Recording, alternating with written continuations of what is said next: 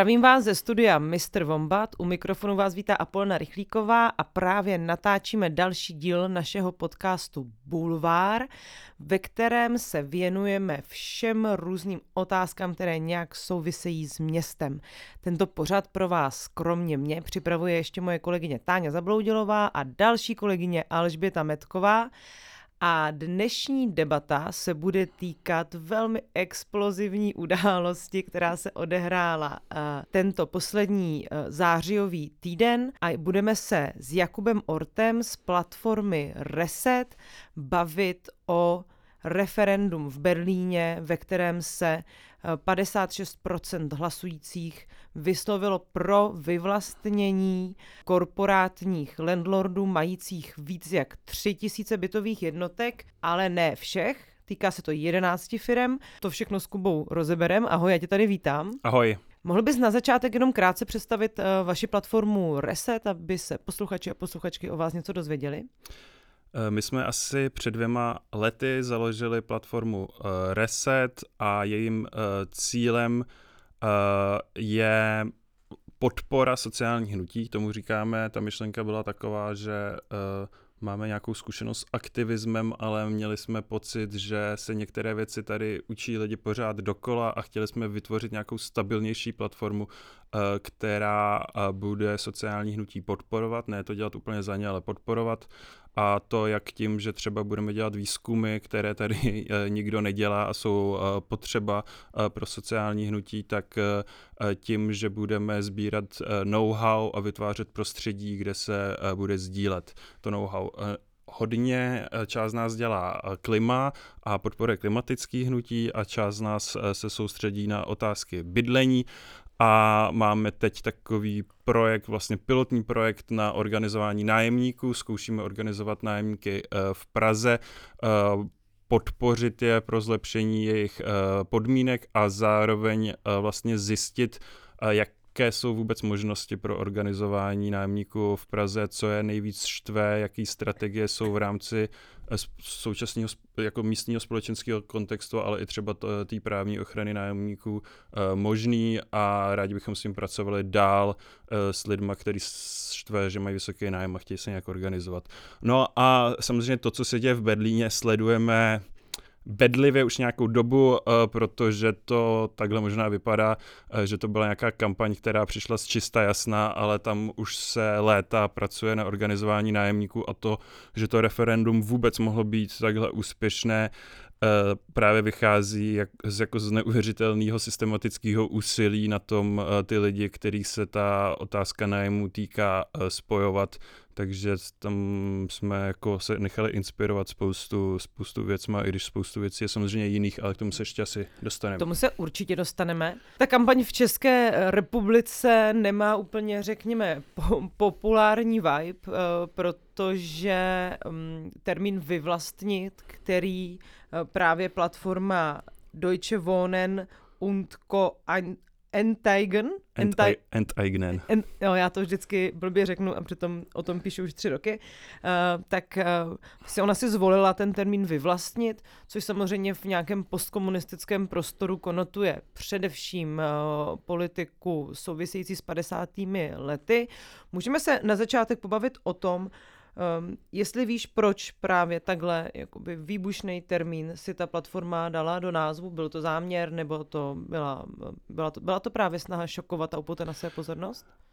Nevím, jestli šokovat a upoutat pozornost. Já bych teda dokonce uh, řekl, že k tomu, co to vyvolalo v České republice, že si myslím, že se to bude hodně lišit jako v různých skupinách obyvatel, že tady je extrémně nadreprezentovaná eh, část lidí, kteří jsou dobře zajištění a jsou prostě pravicově orientovaní a to jsou ty lidi, co jsou v médiích a co jsou slyšet, eh, když se budeme bavit eh, s lidma z bývalých bytů OKD, které mimochodem teda vlastní organizace, teda korpo, jako korporát, který, vlast, který teď se ho týká ta situace zároveň i v Berlíně, tak my myslím si, a, nebo mám i tu zkušenost, nejenom, že si to myslím, tak eh, vám řeknou, že jsou určitě taky pro vyvlastňování bez ohledu, protože ta zkušenost vlastně z té nespravedlnosti z 90. let je pro ně silnější.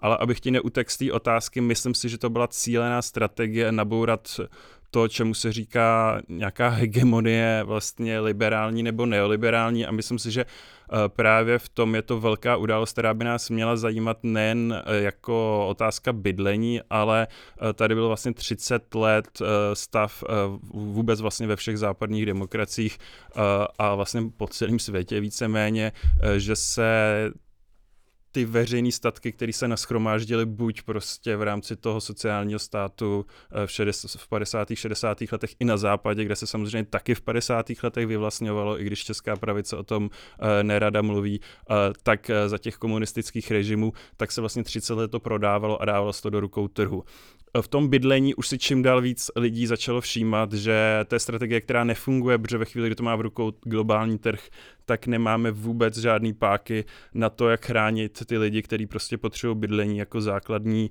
uh, životní potřebu. Většinou, i když se to moc ne, ne, o tom nemluví, tak se to řeší třeba v Čechách uh, tím, že se prostě ten stát uh, na to doplácí, že jo, ty příspěvky a tak. A Nikdy se ale jako nemluvilo o tom, jak udělat tu cestu zpátky. Bych se říkalo, musíme třeba postavit z obecních bytů, uh, nebo to musíme nějak zregulovat, ale vlastně bylo nemožné v tomhle kontextu jako ideologickým mluvit vůbec o tom, jak tu otázku vlastnictví řešit. A já si myslím, že ta kampaň Deutsche Wohnen Enteignen eh, měla za cíl dát prostě do středu tu otázku vlastnictví. Říct nejenom jako nějak uh, zbytečně jako šokovat a upoutat na sebe pozornost, ale přesunout tu pozornost k tomu, co je klíčový. Eh, je klíčový to, kdo ty byty bude vlastnit a tím pádem se bude odvíjet, jestli budou eh, sloužit zisku, anebo jestli budou sloužit těm lidem, eh, co v nich bydlej. A oni řekli, my chceme, aby ty nájemníci, v těch, co v těch bytech bydlej, aby jako je vlastnili nebo měli na to vliv.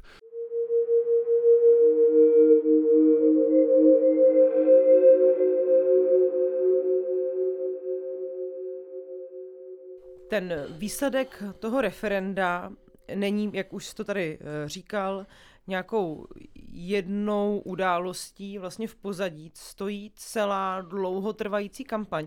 Můžeme si teď zrekapitulovat, co všechno eh, vyvlastňovací platforma zvládla během těch uplynulých několika let a jaké kroky musela podniknout, aby se vůbec k tomu re- úspěšnému referendu dopracovala, protože jich nebylo málo a osobně i my dva víme, když jsme měli možnost eh, s aktivisty z této platformy se potkat, že oni místy byli i docela skeptičtí nebo obávali se, jestli vůbec se jim podaří některé ty kroky splnit a dojít nakonec tomu referendu. Já si myslím, že oni byli skeptičtí před všemi těmi kroky, aspoň teda soukromně, ne veřejně.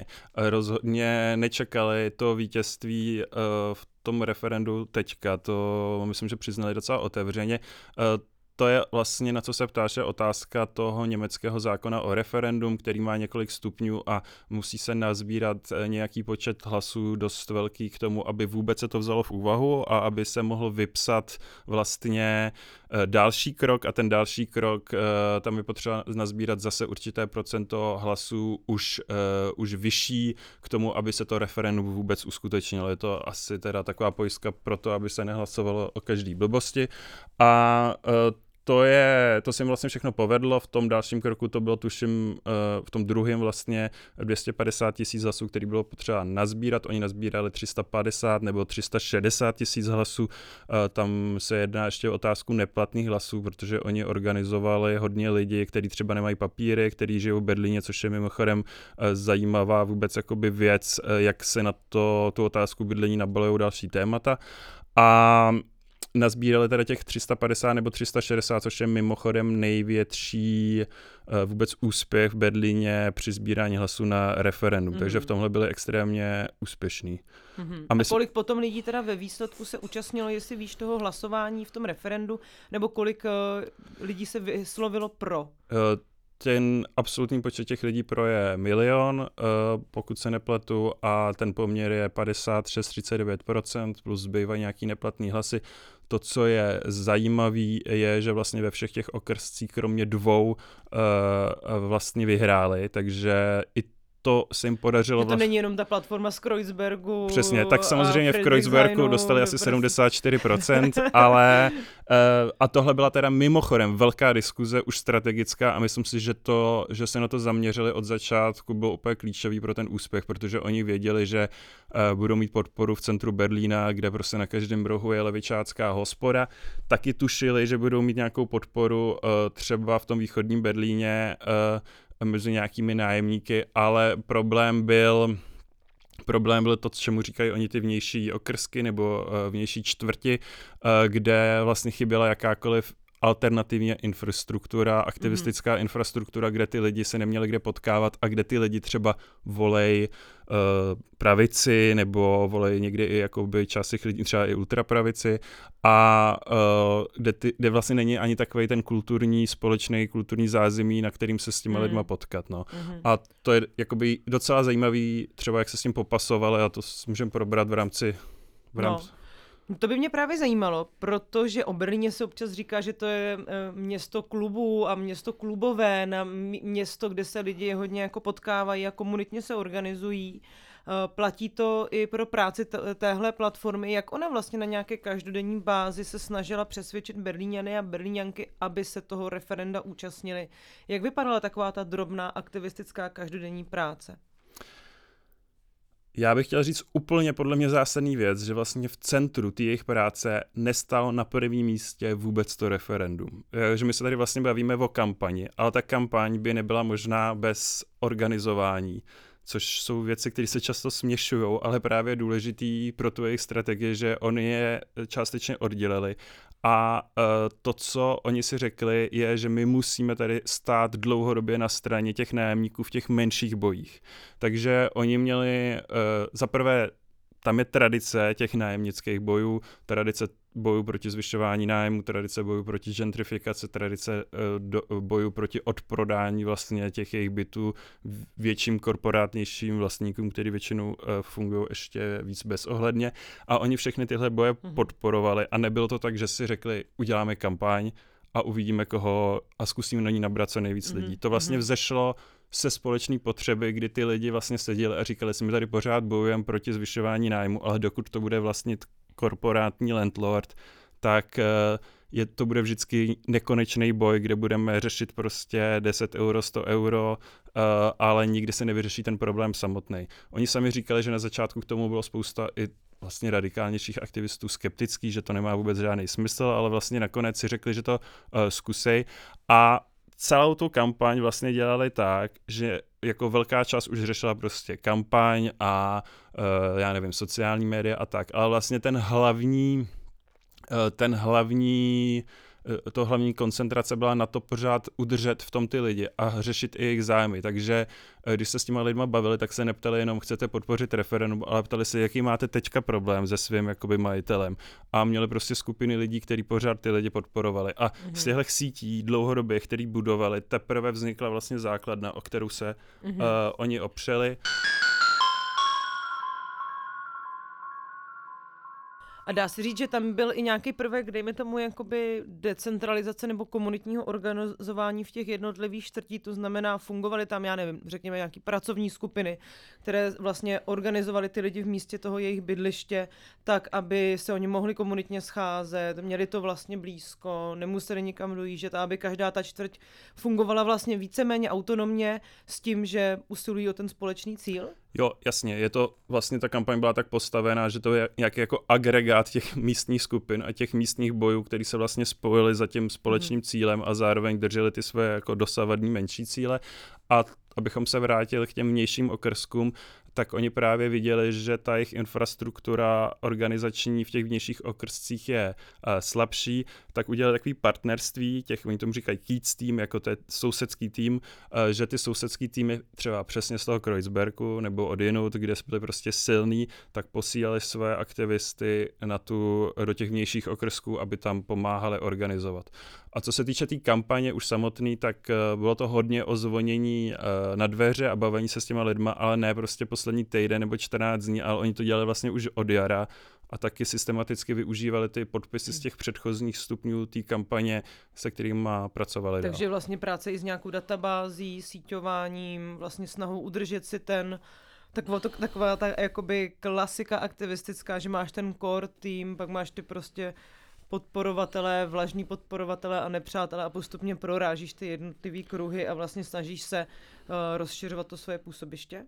Je to tak a myslím si, uh, už před tím referendem se hodně mluvilo o tom, že když jak mluvili o tom, že i když to prohrajou, tak vlastně teď stvořili něco jako strašně silnou, silný hnutí, který prostě jen tak nezmizí a na tom je vlastně celá ta jejich práce hmm. založena, že Eh, to referendum není závazný, protože oni se rozhodli neformulovat konkrétní zákon, protože se báli, že jim to pak čistě právně schodí ze stolu, takže to referendum jako pověřuje eh, ten senát berlínský, že má, že má ten zákon vytvořit a zároveň udělali návrh toho zákona, to si může možná říct. Eh, no, jaký co... byl?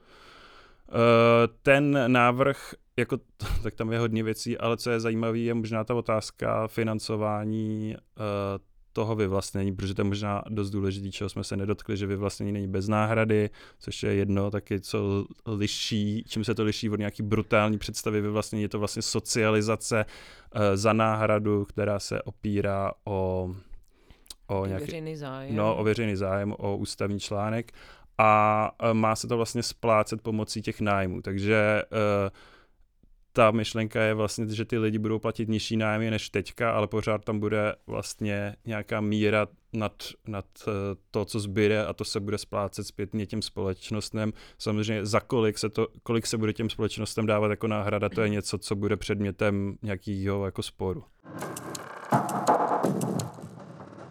A až to oni splatí, tak teoreticky, tak eh, komu ty byty potom připadnou? Je tam nějaká touha po družstevním zpravování, komunitním zpravováním, nebo vyloženě to klidně chtějí nechat uh, městu Berlín, ze kterým ale zároveň ti sami obyvatele mají špatné zkušenosti právě kvůli rozprodeji toho majetku. Jedno z těch hesel bylo Berlíne vykup sám sebe zpátky, protože v čácích toho problému nástupu těch corporate eh, landlords byl právě masivní prodej bytů Berlíně. To je důležité, co říkáš, že to vlastně není úplně žádný experiment, to je návrat jako ke statutu quo a ne před rokem 89, ale do nultých let, kdy vlastně sociálně demokratická vláda to všechno rozprodala. A co uh, ta otázka, na kterou se ptáš, je to skutečně tak, že oni nechtějí, jako aby to primárně vlastnil stát a dokonce nechtějí, aby to vlastnil výlučně jenom jakoby komunál nebo že Berlín je zároveň že město i eh, spolkový stát, ale je tam velký důraz na to, eh, na to družstevní vlastnictví, mm-hmm. jako, jako je tam nějaký mix a teď samozřejmě otázka, jak se to bude prosazovat, to je na léta prostě dalších sporů, ale ten důraz je na to, že to nemá jít prostě státu zpátky.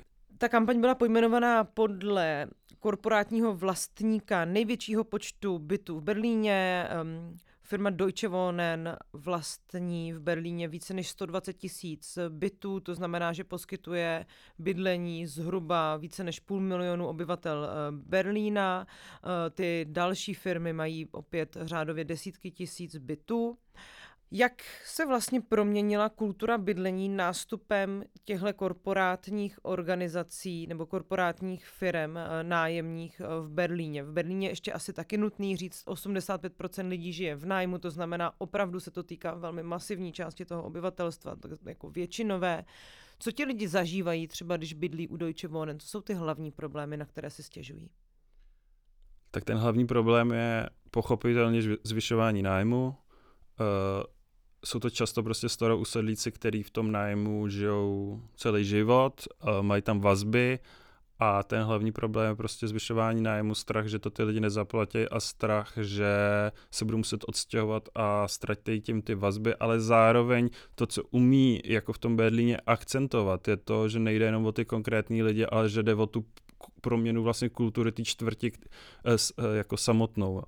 A samozřejmě tam jsou další konkrétnější věci, se kterými ty, uh, i ty aktivisti pracují. Uh, ten, ten zákon na ochranu nájemníků je v Německu mnohem lepší než, prostě, než u nás. Než u nás. Hmm. Často ty lidi mají prostě smlouvy na dobu neurčitou, tím pádem oni je nemůžou jakoby úplně vyhodit třeba.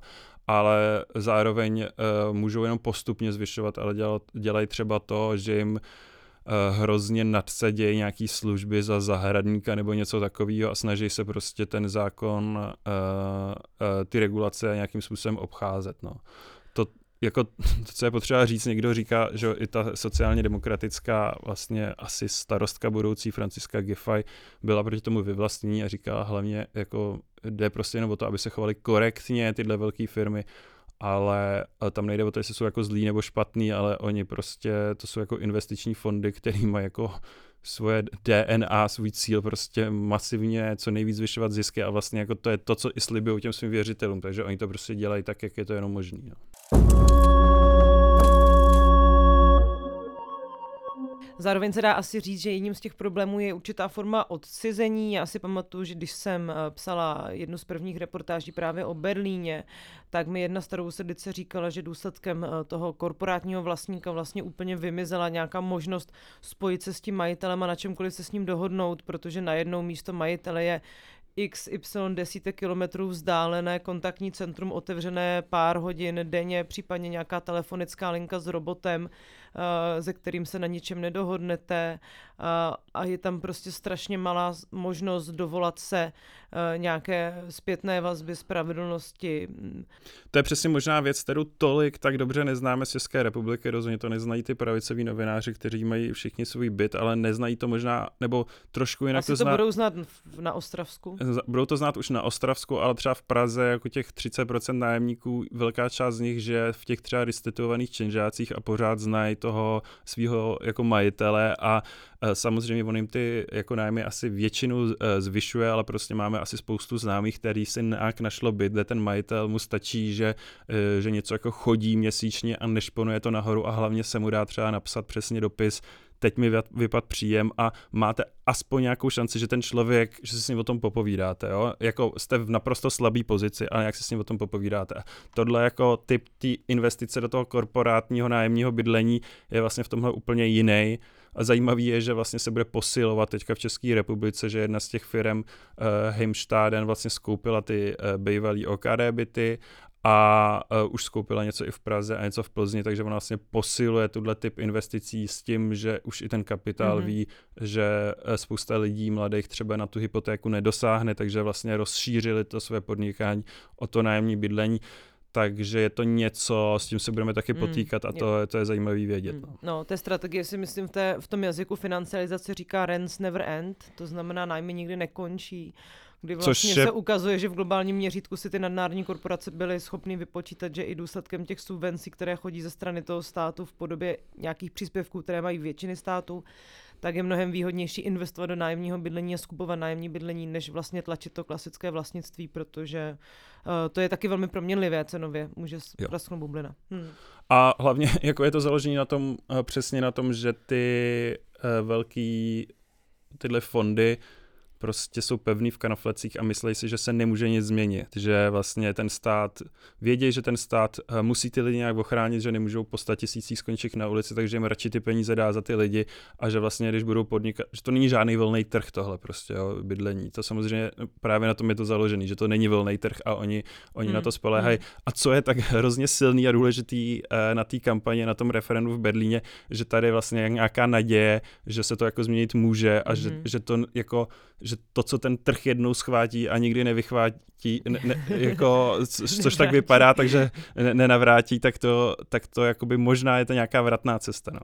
A proč si myslíš, že to tak extrémně vlastně explozivní věc? Jako, jak to, že nejsme schopní vlastně hájit ty zájmy těch obyčejných lidí, kteří Uh, myslím, že jedno z těch hesel, které uh, tahle platforma mělo, bylo, aby Berlín byl zase domovem, jo, což je vlastně i emocionálně strašně silný heslo.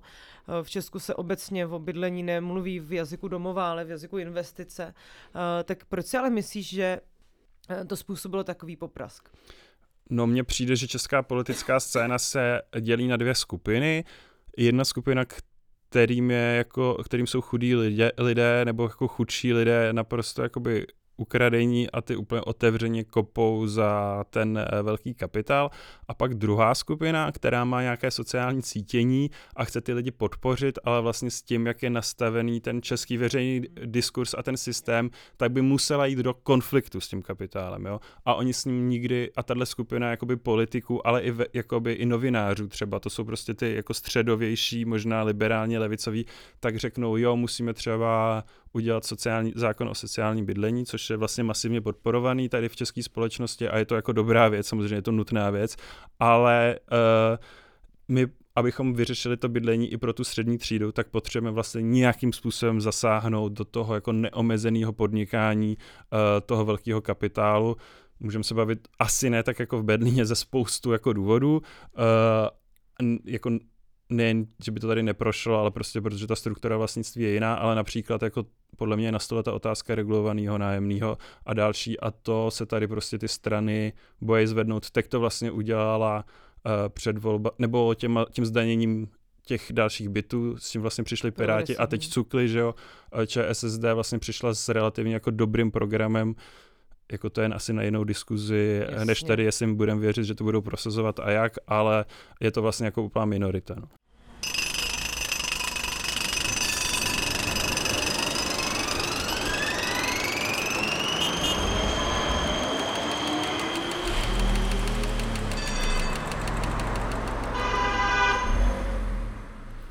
Jakou roli si myslíš, že v České republice právě oproti té berlínské realitě, kromě toho vlastně, kromě té vlastnické struktury, což je teda podle mě zajímavé, je, že my o ní zas tak moc nevíme. Jo? Když se podíváš na to, že první majetková studie, která v České republice vůbec vznikla, kterou teďka zveřejnil PAQ Research a vlastně mluví o velmi silné kumulaci majetkové, majetku u horního procenta hm, lidí v Česku, tak je vlastně odhadová, protože neexistují data na to, kolik eh, prostě majetku různí lidé vlastní. To samé je to v případě bytů. Vlastně není, neexistuje třeba majetková mapa nemovitostí v Praze. Nevíme, kolik lidí má tři nemovitosti a kolik lidí vlastní 15, jestli jsou tady, jako jestli přichází nástup těch corporate landlords, to se dozvíš jenom, když sleduješ jejich stránky.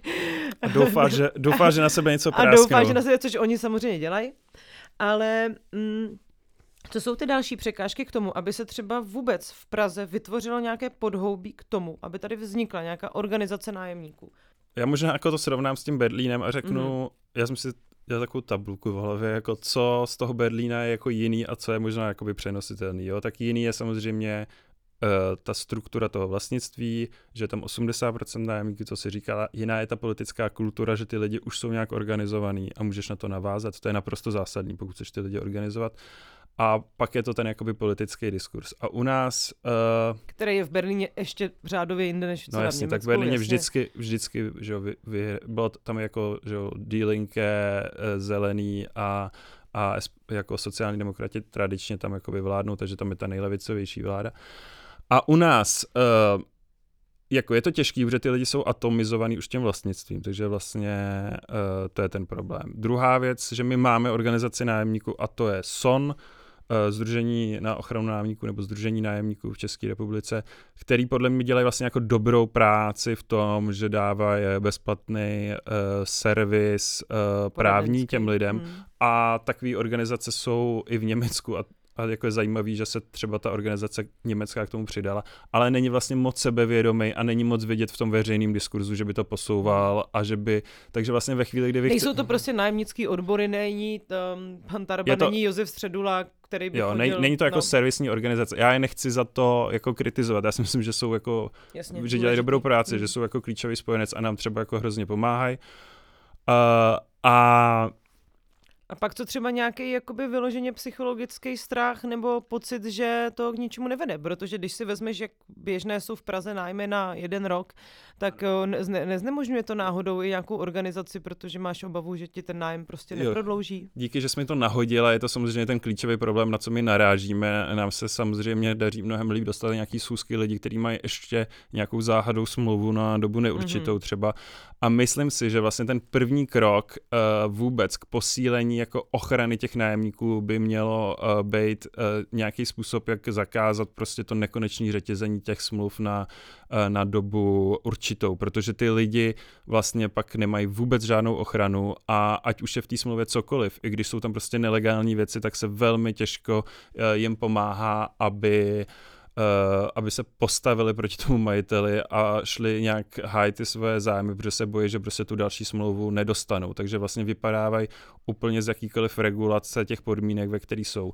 Ale abych nebyl jenom negativní, tak já si myslím, že to tady taky prostě nikdo moc jako neskoušel, neskoušel. Jo? a že se o ty hmm. lidi jako nikdo nezajímá. A v tom Berlíně to taky jako dlouho prostě jako vypadalo, že to hmm, vůbec jako hmm. nepůjde. A myslím, že ten první krok je, aby ty lidi byli slyšet, aby se o tom bavili, aby se jakoby fakt vytvořila ta infrastruktura, kde se budou scházet a aby jako překlopili z toho, že je normální, že někomu hmm. platí dvě třetiny svýho platu za to, že něco vlastní, jo? že nic nepřispívá té společnosti a oni jakoby makají, vydělávají na své děti, eh, snaží se, aby nějak fungovalo jejich okolí a, a většinu odvádí nějakému hmm. vlastníkovi hmm. a aby se tohle jako odnormalizovalo prostě. Jako my se tady vůbec nebavíme jako to, co by mělo být samozřejmé, jako co všechno znamená mít každý jakoby měsíc eh, ohrožený svůj domov, jo? co to znamená pro rodiny s dětma.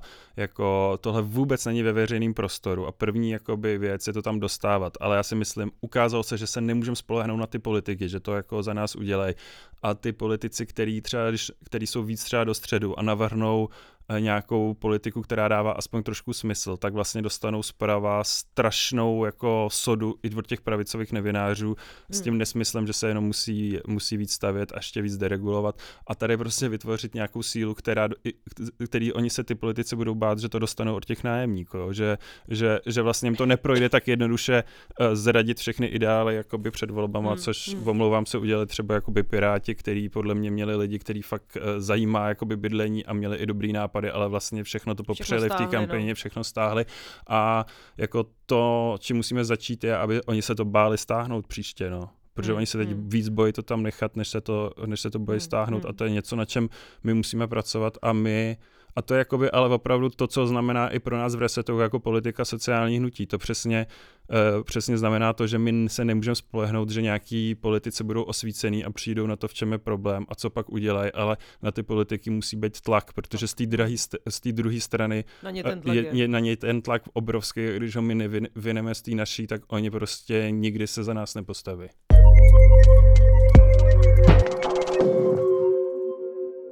To je určitě zajímavý. Já si myslím, že um, ono mnohdy jít proti tomu mainstreamovému proudu, často reprezentovanému právě, jak to třeba eh, říkal, jenom určitými médii, které taky vlastně mají nějaké oligarchické zájmy často, nebo nějakou jakoby velmi kapitalizovanou strukturu uvažování i vlastně práce, eh, tak může znamenat prostě jako zažehnout plamínek naděje v těch, kteří eh, se cítí nereprezentovaní. A to je něco, co si myslím, že dlouhodobě česká politika strašně vzdává, protože má pocit, že tyhle lidi vlastně k těm volbám nebo k té podpoře nepřiláká a oni potom často končí vlastně v náručí těch eh, populistů. No. Jako já chci říct, že ty lidi, jako my, fakt zvolníme na zvonky, bavíme se s těma lidma a hledáme ty řešení. Ty lidi jsou trochu skeptický k tomu, že se to dá vyřešit, ale jsou rozhodně velmi radikální. V tom, že by se to řešit že, mělo. Že by se to řešit mělo. Rozhodně jakoby eh, nejsou nijak pobouřený s tom, že ve, v Berlíně vyvlastňují a to nejsou žádní lidi, co čtou alarm, ale to jsou jako úplně obyčejní jako důchodci třeba. A co počkej, musím říct... Počkej, podle našich Google Analytics je jedna z největších skupin, která alarm, jsou důchodci, takže. Tak to já se omlouvám říkám, tak to jsou prostě důchodci, kteří možná čtou a možná nečtou alarm, nevím, ale možná ani nečtou. A, uh, ale oni jsou nadšení, že se s nimi o tom bavíme. Já fakt jako, že člověk zvoní, jako já jsem se bál, že budu jako nějaký jeho vista, který ho ty lidi úplně prostě pošlou do háje a oni jsou překvapení, jsou trošku jakoby nedůvěřiví nejdřív a pak když vědějí, že fakt se zajímáme o tohle, co je trápí, tak jsou vlastně jako nadšení, hmm, jo. Hmm. A to jsou lidi jako a v tom Berlíně se ukázalo, že tam fakt dostali spousta lidí přesně, který k volbám nechodějí, protože přesně ty politici tyhle jejich hmm. problémy neřeší. Mm-hmm. No, ty jsi říkal, že ti lidi jsou mm, nadšení a skeptičtí e, zároveň. Mně zase přijde hrozně zajímavý, jak, e, o tom jsme taky tady trošku se bavili, úplně vypadlo právě nějaký narrativ domova a komunity z těch diskuzí o tom bydlení, jako by to nebyla žádná hodnota. Přitom jako mně to přijde velmi konzervativní hodnota, vlastně chtít zachovat nějakou fungující komunitu, eh, chtít vlastně poskytnout eh, lidem, kteří někde jako žijí, bezpečí v tom, aby tam mohli žít dál a ty hodnoty dále jako vytvářet. Je to třeba něco, na co při své práci narážíte, jako řeší ti lidi ten domov nejenom z té ekonomické stránky, ale právě z té psychologické nebo emocionální? My jsme na tom jednom místě, kde pracujeme a tam se to vlastně ukázalo jako největší téma, že některý lidi, zvlášť ty starší, říkají, my to ještě nějak doklepeme, doklepeme to těma příspěvkama na bydlení, ale jakoby my jsme ztratili ty vazby a ten domov a je to nějaký trauma strašný. Mm-hmm. A a taky jako důstojnost, jo, že vlastně po nich někdo šlape. Jakože takhle ty emocionální věci, které nejsou úplně na prvním jako pohled přepočítatelné na ty peníze, hrajou roli. A myslím si mimochodem, jo, že vlastně v Berlíně to byl výborný tak toho levicového hnutí, že jakoby přesadalo z nějakých radikálních, ale možná jakoby příliš abstraktních jako ideí hmm.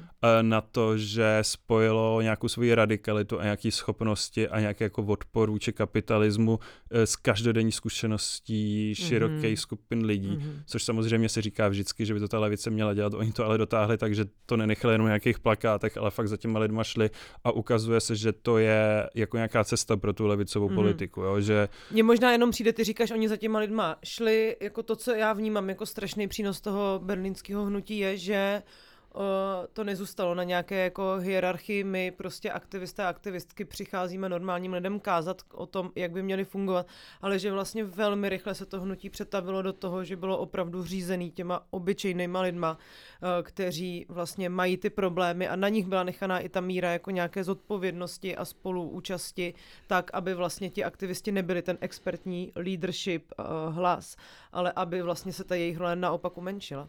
No to je úplně zásadní. Jako ty aktivisti mají nějaký skills, nějaký uh, schopnosti, které třeba běžní lidi nemají, ale ty schopnosti jsou většinou velmi jednoduché. Jo?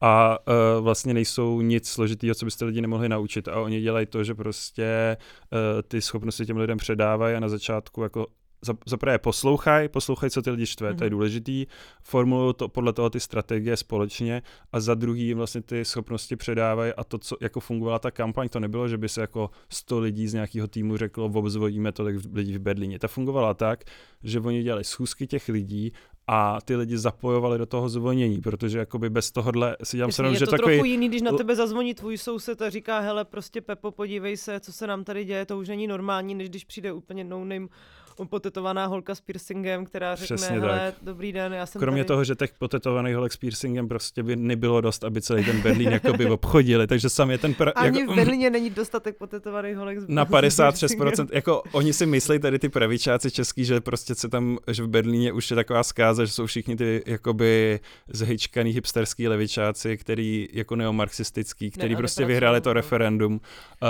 ale jakoby to fakt zapojili ty normální lidi a to byl celý ten klíč úspěchu a mimochodem, jako to, co řekla jedna holka v rozhovoru, který jsem čet, že si myslí, že to změní jako nejen nejen jako o situaci s bydlením, ale že to vůbec promění vnímání toho, jak se dá dělat levicová politika a levicový aktivismus v Berlíně mm-hmm. a že ty lidi začali přemýšlet fakt úplně jinak z toho, že udělají nějakou demošku na to, co je prostě štve a ukážou svůj názor, tak fakt hrozně moc energie přesunuli do bavení se s těma lidma, posloucháním, mm-hmm.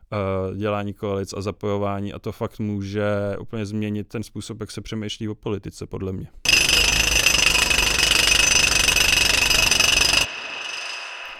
Co čeká Berlín teďka dál? Protože v Berlíně se taky odehrály volby, zvítězila tam SPD, za nimi byli zelení, Eh, očekává se znovu ta jejich eh, tradiční eh, rod, rod, greené koalice a co to vlastně může znamenat pro to berlínské referendum. To je jedna otázka. A druhá otázka, co mě zajímá.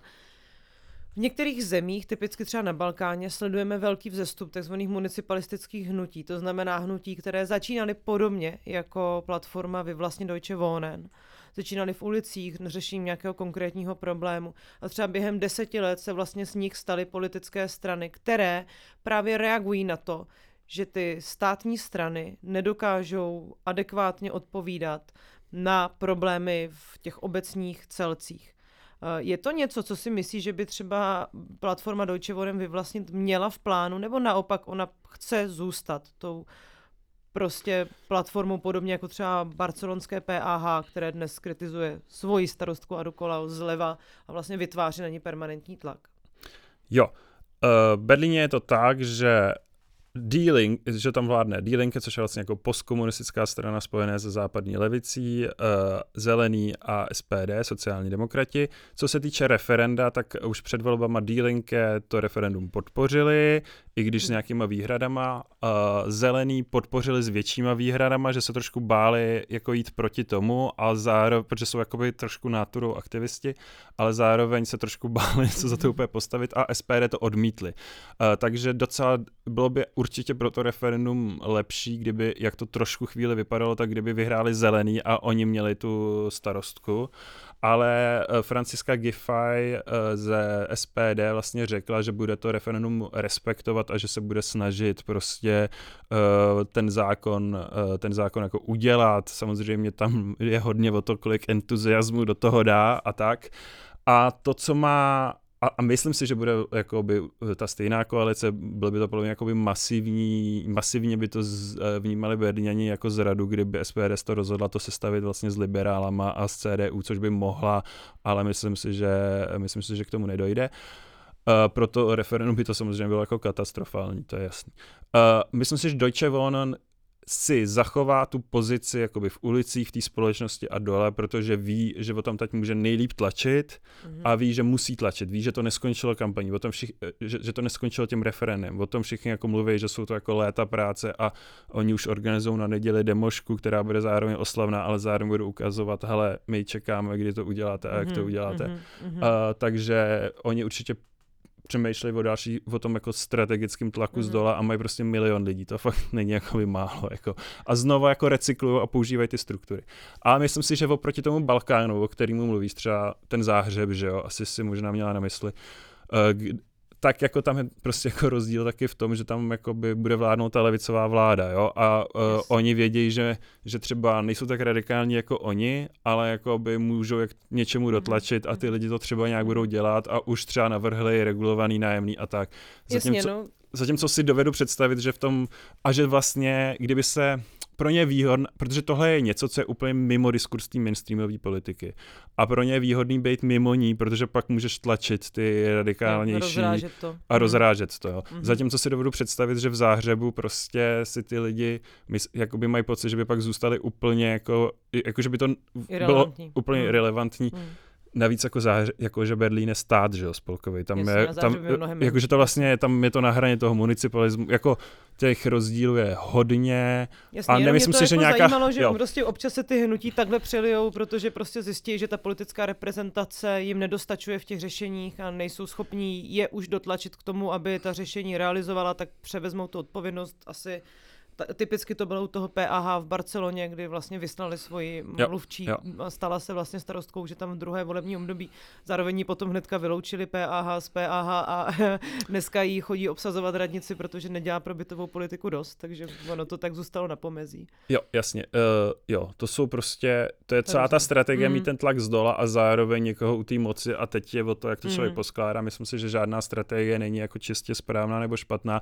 ale co jsem chtěl říct jenom k tomu Deutsche Wohnen and, no to jako je iniciativa, do které nakonec jako jí podpořili nebo se přímo zapojili fakt široký spektrum organizací, jo? že to nakonec, jako se, že to začalo nějaký aktivisti, ale podpořil to přesně ten velký svaz nájemníků, podpořili ty odbory, jakoby fakt úplně velký mainstreamový odbory. Uh, a takže jako to není něco, co můžeš vzít a přes, předělat to do, Jasně, do jakoby politické hmm. strany. A taky si myslím, že tam třeba z dílenky bude spousta členů takových těch, uh, jako členů z té základní dílenky určitě jako by budou i v té uh, i v té iniciativě. Takže hmm. oni tam nějak s tím budou jako propletený. No. Hmm.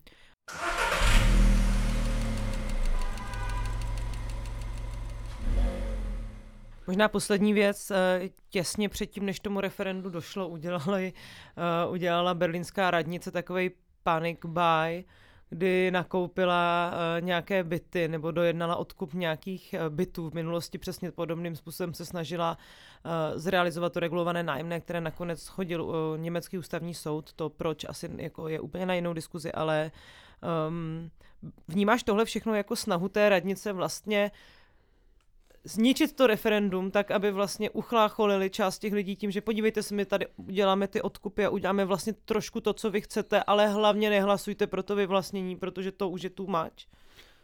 No jako jo, ale ta druhá interpretace je pozitivní. O to přesně jde, to i když no. nevyhraješ. Já to mám Je, je jako, stejně, jo, jo, ne- ne, to já vím, že to tak máš, jo, jenom je to potřeba říct, že prostě oni reagují na tlak a to ukazuje, že ten tlak je. Stejně tak mě hrozně pobavilo, když Deutsche Wohnen jako ty korporace začaly říkat, že bychom měli sednout k jednacímu stolu a hlavně vsadit na dialog, že jo. Mhm. Ty nájemníci mají asi zkušenost, jak ten dialog vypadá, dokud nezačneš to dialog, podle vyvlastňování. mě by si jako by ta vyvlastňovací platforma měla zřídit uh, umělou inteligenci linku, na který Jo, jo, jo. můžou li- lidi z Deutsche Wohnen volat a nechávat jí tam vzkazy.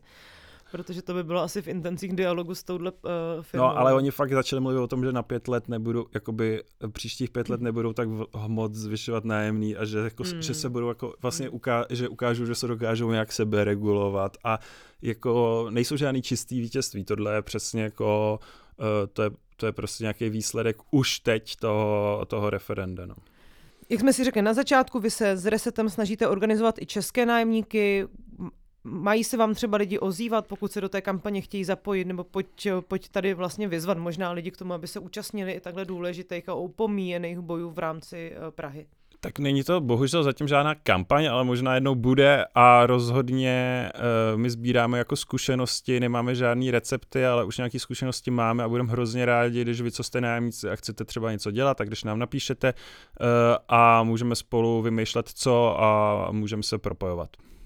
O berlínské úspěšné kampani Vyvlastnit Deutsche Wohnen a další uh, jsme si povídali a nejenom o ní, také o českém kontextu, o možnostech, jak organizovat nájemníky a nájemnice v Praze. Jsme si povídali s Jakubem Ortem eh, z platformy Reset. Kubo, moc krát děkuji za návštěvu v Bulváru. Díky moc, mějte se hezky, čau. Vy ostatní poslouchejte naše podcasty Alarmu a já se s váma budu těšit buď u kvót nebo jednoho z dalších dílů Bulváru. Mějte se hezky a naslyšenou.